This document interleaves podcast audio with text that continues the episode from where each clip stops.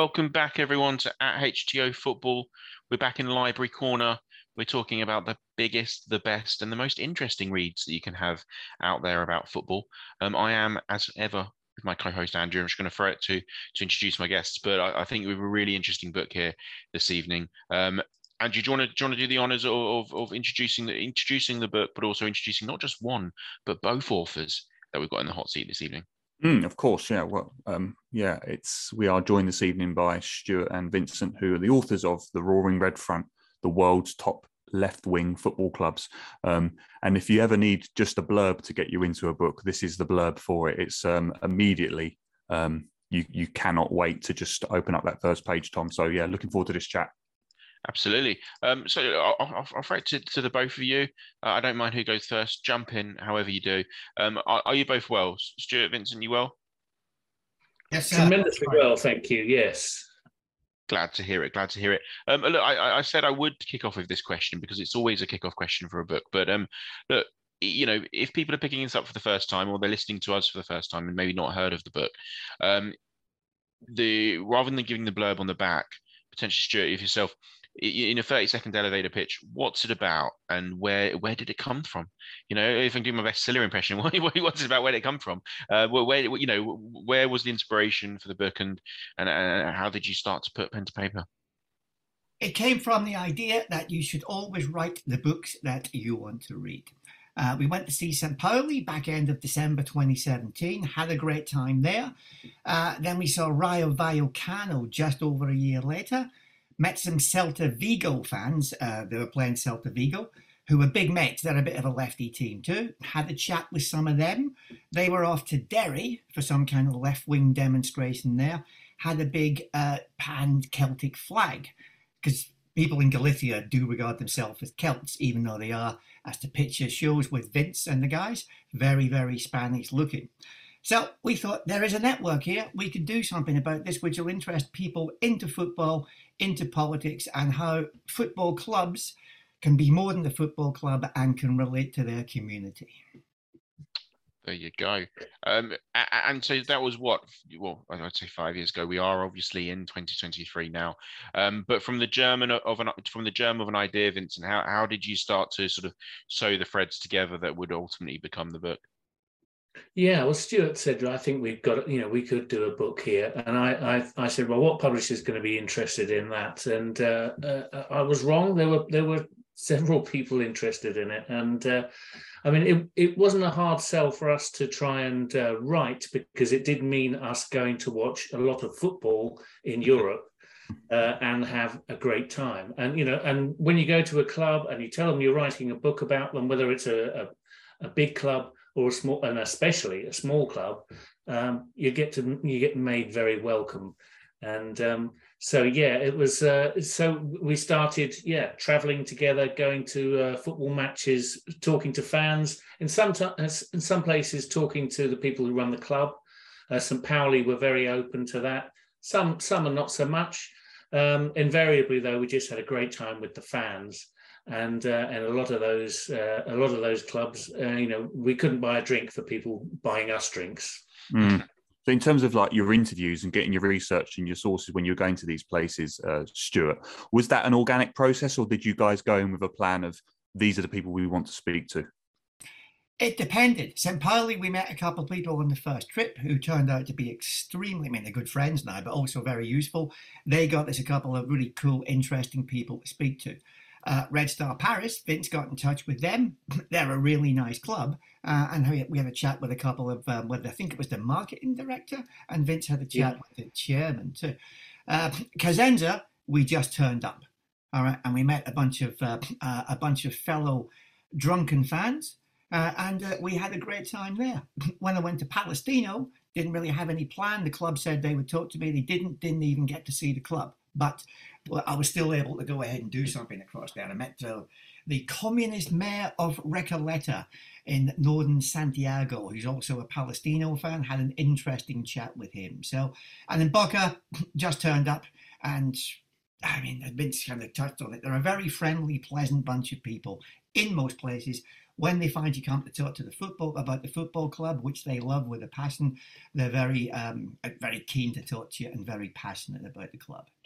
Mm, very. I mean, the, the, the photo on the back of the blurb. It's uh, quite a quite quite some image.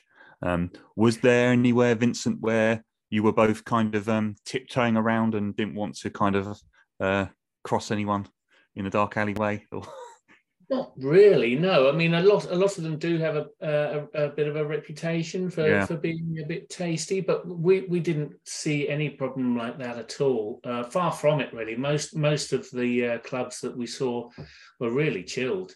You know, I mean, you, that that particular picture is from uh, St. Pauli, and you can see there's a lot of uh, pyro there, and that's very popular there, and and very popular a lot of clubs uh, in Europe. We don't really get it here. I think. Um, mm. I, I, think it maybe adds something to to the uh, atmosphere. Um, perhaps I I don't really get it myself. I'm a little bit mystified why it's so popular there. Uh, but mm. you know, it wasn't in any way threatening. Uh, and um, in, in fact, you know, you, you you're standing there having a pint. You know, spliffs are going around the uh, around the the terraces. Um, and there's pyro and there's kind of choreography uh, and 90 minutes of singing. There's not wasn't an mm. ounce of needle, although you know we were aware they have rivalries, particularly with their their uh, fellow Hamburg club, um, mm. SV Hamburg, uh, where uh, yeah we were very much separated by some very tough looking police. Mm. Um, so yeah, I didn't really want to go and question them particularly. Um, but yeah, I never felt threatened at any point on on any of these trips. I got to say, the most threatening people I saw anywhere, and I think you probably agree, Vince, were the cops in Hamburg, uh, certainly in uh, Santiago, Buenos Aires. Uh, the cops were by far the most threatening people out in the streets, except in Prague. In Prague, everybody, even the cops, seemed remarkably chilled. Mm. clearly, you, you're, you're charting history and looking at the the uh, the world's most left-leaning clubs. But did you find there was were they all unanimously as a fan groups or as clubs willing to embrace that status, uh, or, or, or were, they very happy to be uh, put in that political bucket, and uh, or along the spectrum actually? Were there clubs that sort of shied away, didn't necessarily want to be written in that light, and actually tried to remain politically neutral, even though a fan forum may suggest otherwise, etc., etc. Very much so. Yeah, that's a good question because uh, a lot of the clubs would say, no, we're not left wing, we're apolitical. Um, certainly, uh, Dulwich Hamlet would say that. St. Pauli certainly wouldn't say that. Um, and often it's the fans that determine the the, the, uh, the political mm. direction of the club. Uh, clubs like Bahia in uh, Bahia in uh, Brazil, they're another one where they said no, we're, we're apolitical because it it can cause problems there and they're having a lot of problems there right this minute with uh, mm. with their uh, with uh, right wing um, um, followers. Um, so uh, yeah, no, lots of lots of clubs say no, we, we don't have anything to do with politics. We're just this is, but that we just happen to support a lot of causes that people would recognise as being mm. left leaning. Mm. I mean, obviously, politics is a, is a common thread throughout um, the book, Stuart. But what really appealed to me, just as a um, as a lover of travel as well, really, that that kind of combination of football and travel. And Tom and I had a bit. Uh, we've only had a real a, a, sort of not even a slice, I would say, just a bite really um, of uh, European football. We we we were lucky enough to go and see a game um, in Germany a couple of uh, no, couple of years ago. But it was a lot, longer than that actually. Um, yeah. yeah. it was a, a Frankfurt were playing, um, and I just wanted to get your sort of take on where your love affair with um, traveling and football sort of started, um, Stuart. Really. Oh, I've been a football fan since as long as I can remember. I think my first football, actually, I don't think I damn well know. My first football memory was Celtic winning the European Cup in 67 and my not bad memory. not stopping shouting for the full 90 minutes. And it's been kind of downhill regarding football ever since, to be honest, certainly for Celtic.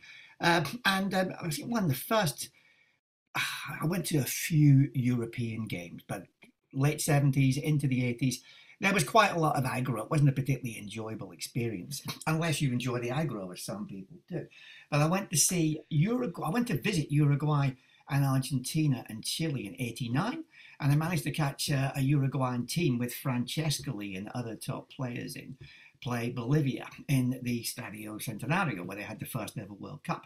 Uh, and that was a kind of vaguely magical experience for a football anorak like me, because when they say Uruguay, other countries have their history, Uruguay has its football, you get what they mean. So that was great.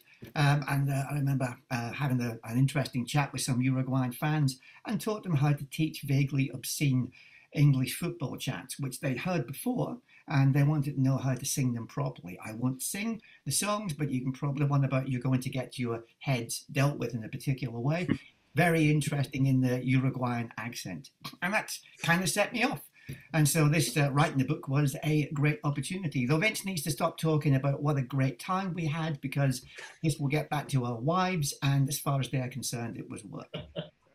yes, it was definitely worth. Well, as football fans, you know what it's like going to away football. It's a real adventure. It's a very mm. different mm. experience to uh, to watching your home match. Um, and yeah, in Europe even more so, or in South America in Stuart's case. So yeah, it just um, yeah. yeah. just elevates the whole football uh, experience to a new level. We've we've often spoken on this podcast about the the the feeling of pilgrimage almost for home fixtures and away fixtures in completely different ways, but almost pilgrimages themselves. Um, was there was there anywhere that stood out, Vincent, in terms of in that regard? Like particularly, in, I'm thinking of in Argentina. We've had a few podcasts on this um, on this platform about South American football and their relationship with the game. Um, was there anywhere that was was quite sort of spiritual, religious um, perhaps not for me. I mean, Stuart went to to um, South America. I only got as far as Europe, but um, but nonetheless, going somewhere like um, Red Star Paris, which was a, a, fantastic trip and a very easy one to do, of course. Mm. The history there is uh, is is very interesting. It's founded by Jules Rimet, who's uh, you know the uh, the president of FIFA when it was a respectable organization. and uh, and uh, you know they have a they have a great history that PSG don't, for instance. We've, we've actually got Infantino as our next guest, Vincent. So just be careful. yeah, I think um, actually, when Red Star was a great trip. Uh, Vince was a much bigger fan of Red Star when we went there than I was, but I loved it, and I uh, wear my Red Star green and white scarf all the time now. Yes, the Red Star was a, a really good trip, and that chapter is one of my favourites in the book, I have to say. But you always tend to like the stuff you haven't written yourself anyway, because you're quite critical of your own stuff. Uh, for me, to a certain extent, it was uh, going to Boca. I'd been to Boca before, but way back, and it was a very different experience. Actually, getting into Boca is a bit of an achievement now. You have to go through various people that know people. And I think it cost me something like the equivalent of 60 pence back in 89 to see Boca play Independiente, $135 this time. Wow. Yeah, because of a membership scheme, which is partly run by the supporters groups who are partly run by gangsters. And so you need to get in touch with people who have a good track record of delivering. But almost everything is controlled. The guys there's obviously a big parking, serious parking aggro around the area. Boca's a pretty small place. A huge number of people go and see a Boca game.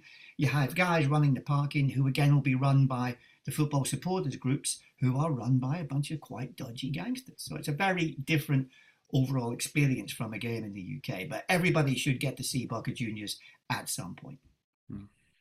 Uh, if I could as well, and this is this is an opportunity for you to sort of uh, uh, basically unashamedly proud of what you've written and and and and sort of uh, shout about it from the rooftops. But I, I, I guess uh, without being too evangelical, if we can reflect on the importance of the book, possibly in in this day and age when you're seeing lots more nationalist movements or nativist uh, you know approaches to, to, particularly to football in a way as well. If you look at ownership of, certain clubs and just had a World Cup in Qatar uh, for example uh, for example. But uh, but I, I guess um, you know you said at the top of the the top of the podcast that actually you want to write about things that that interest you and you're passionate about and that you love to write.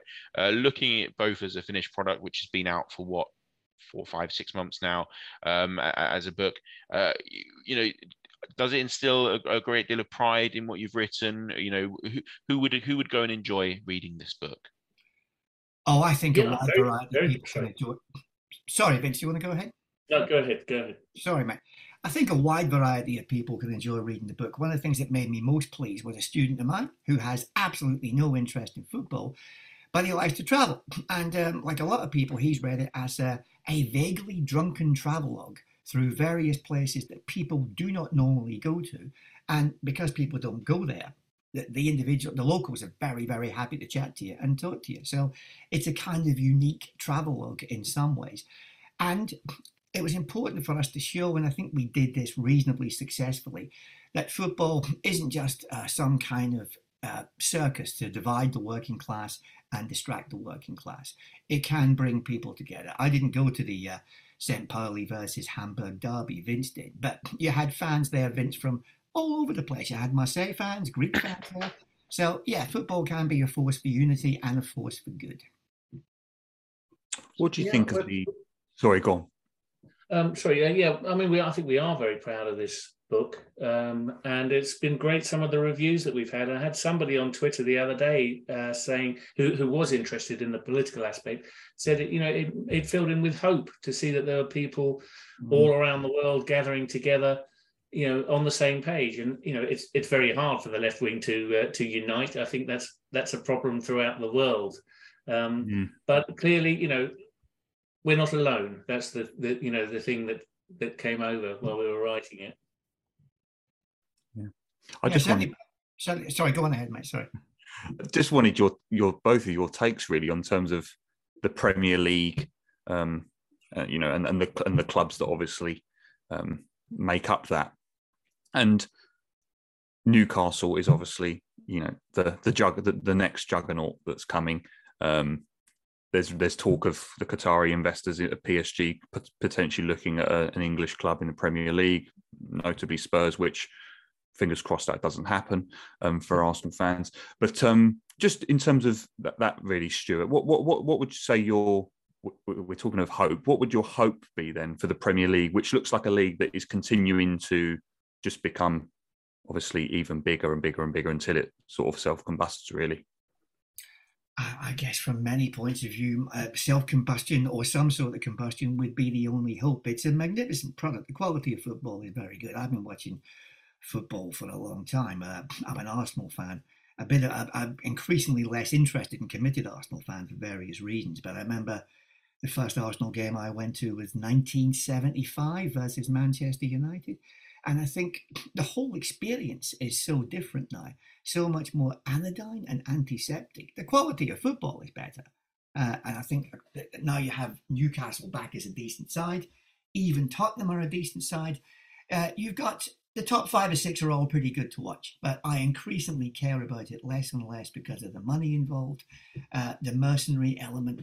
And that Arsenal team from the 70s was together for a hell of a long time. These days, every couple of years, the team changes. Someone like Jesus joins, you know he's going to have a good couple of years. He'll be gone sometime shortly. We had this one for old Arsenal fans. We had people like George Armstrong there for years, and uh, John Radford. I, I, just you just don't see that kind of longevity in the players stay anymore. And my emotional commitment to the game is minimal. To me now, it's just all about the hatred. It's good to get hatred back for Newcastle again, but the way they played against us a couple of days ago. So the hatred. You've got to plough it somewhere. Absolutely. No, you're right. I think I, I, do think there's that there is that battle for loss of connection that fans are having, aren't we? And we, and and you're right to point out, and we we speak a bit. Tom and Tom and I talk about this a lot. Um, you know, we actually, funnily enough, we were talking about Harry Kane's record the other day about how you you know when when will you get a Premier League club, for example, have a, a, a, goal scorer that breaks their club record now. I mean, it's just it's, it's, it's just incredibly rare, isn't it? I don't know if we'll ever see one really for a long, long time after Kane does it, you know. And, and I think that connection with the game of fans, and uh, we're often looking at the next signing all the time, aren't we? And who can we get to replace who? But actually, it's those George Armstrongs, isn't it, and the Tony Adams of this world that actually make you connect as a fan instead of just the conveyor belt of transfer after transfer after transfer to fix to fix the problem all the time. That, that's the next that's the next book you've got to write clearly i mean before we do wrap up i would like to ask you both in terms of uh, I, I, would guess meeting you both this evening uh, and reading the book that you're probably not going to go and write a book about the the world's best uh, right-leaning uh, political uh, clubs. Um, how, however, uh, I would like to uh, ask: Is anything else in, in the pipeline? Is, is, there a is there a dream book left as yet unwritten? Well, we, we, we've been asked by a lot of people about a sequel uh, to, to, to this book. Um, lots of people suggesting other clubs we should follow, and also because we we did a kind of first eleven in the book, as you know, which is the first eleven chapters, which is followed by the bench, which has got another ten clubs that we didn't go into into very much detail. Um, teams like Velez Mostar in Bosnia and um, Bahia, who I mentioned earlier in Brazil, and Polonia Warsaw, and there's a club in Turkey. Those are all trips we could make. Someone got in touch recently to say there's a great left wing club in Indonesia um, that we should be having a look at. So um, wow, yeah, uh, yeah. So that would that would be fun uh, if it didn't bankrupt us. And, and travel with a travel potentially with a, with a chef, or or then you can have a you know sampling the culinary delights, the local cuisine in these locations as well, and suddenly you really do have yourself a travel guide, don't you? And uh, yeah, well, what's better than going and sampling the food, potentially the beers, and, and watching a bit of football across the world? That would be. I was going to. Yeah, I was going to say it sounds great. If you if you guys need two two blokes to sort of travel around with you just to do a podcast every oh, night, then yeah, yeah, yeah. Live, live, review of the uh, live review of the the, the findings. Tell me about you guys' ability to hold your beer because you may have picked up from the book that we have had the occasional glass along the way. I, I think we would like to be tested to to, to, to that front, you know, and, and but it also depend on the strength of the beer. I'm sure that will be a question in hand as well in terms of you, you know, uh, different locations, different countries. You might be running a, a 4.5 or a 8.9 or something if you're uh, having a nice uh, proper Belgian beer. Well, uh, Vince you know, is a proper beer snob, so he will know where to take you again in Belgium. You had some pretty powerful stuff in Liège, didn't you, Vince? We did have some uh, powerful stuff in Liège. Yeah, of course, Belgian beer is, is, famous for its strength. But yeah, I mean, there's only one way to find out, and that's to do the research. Absolutely, absolutely. that, that is the book that we're writing next. In uh, the beers of the football globe, that would be a good one. Uh, Stuart yeah. Vincent, it's it's been an absolute pleasure for you jumping on this evening. Uh, uh, look, I think it's a, it's a cracking read, and and we not look not only we look forward to not only finishing it, but uh, pinging it out there for someone else, for a lucky listener and uh, obviously listening, uh, reading the sequel as well. Thanks, guys. Speak soon. Yeah.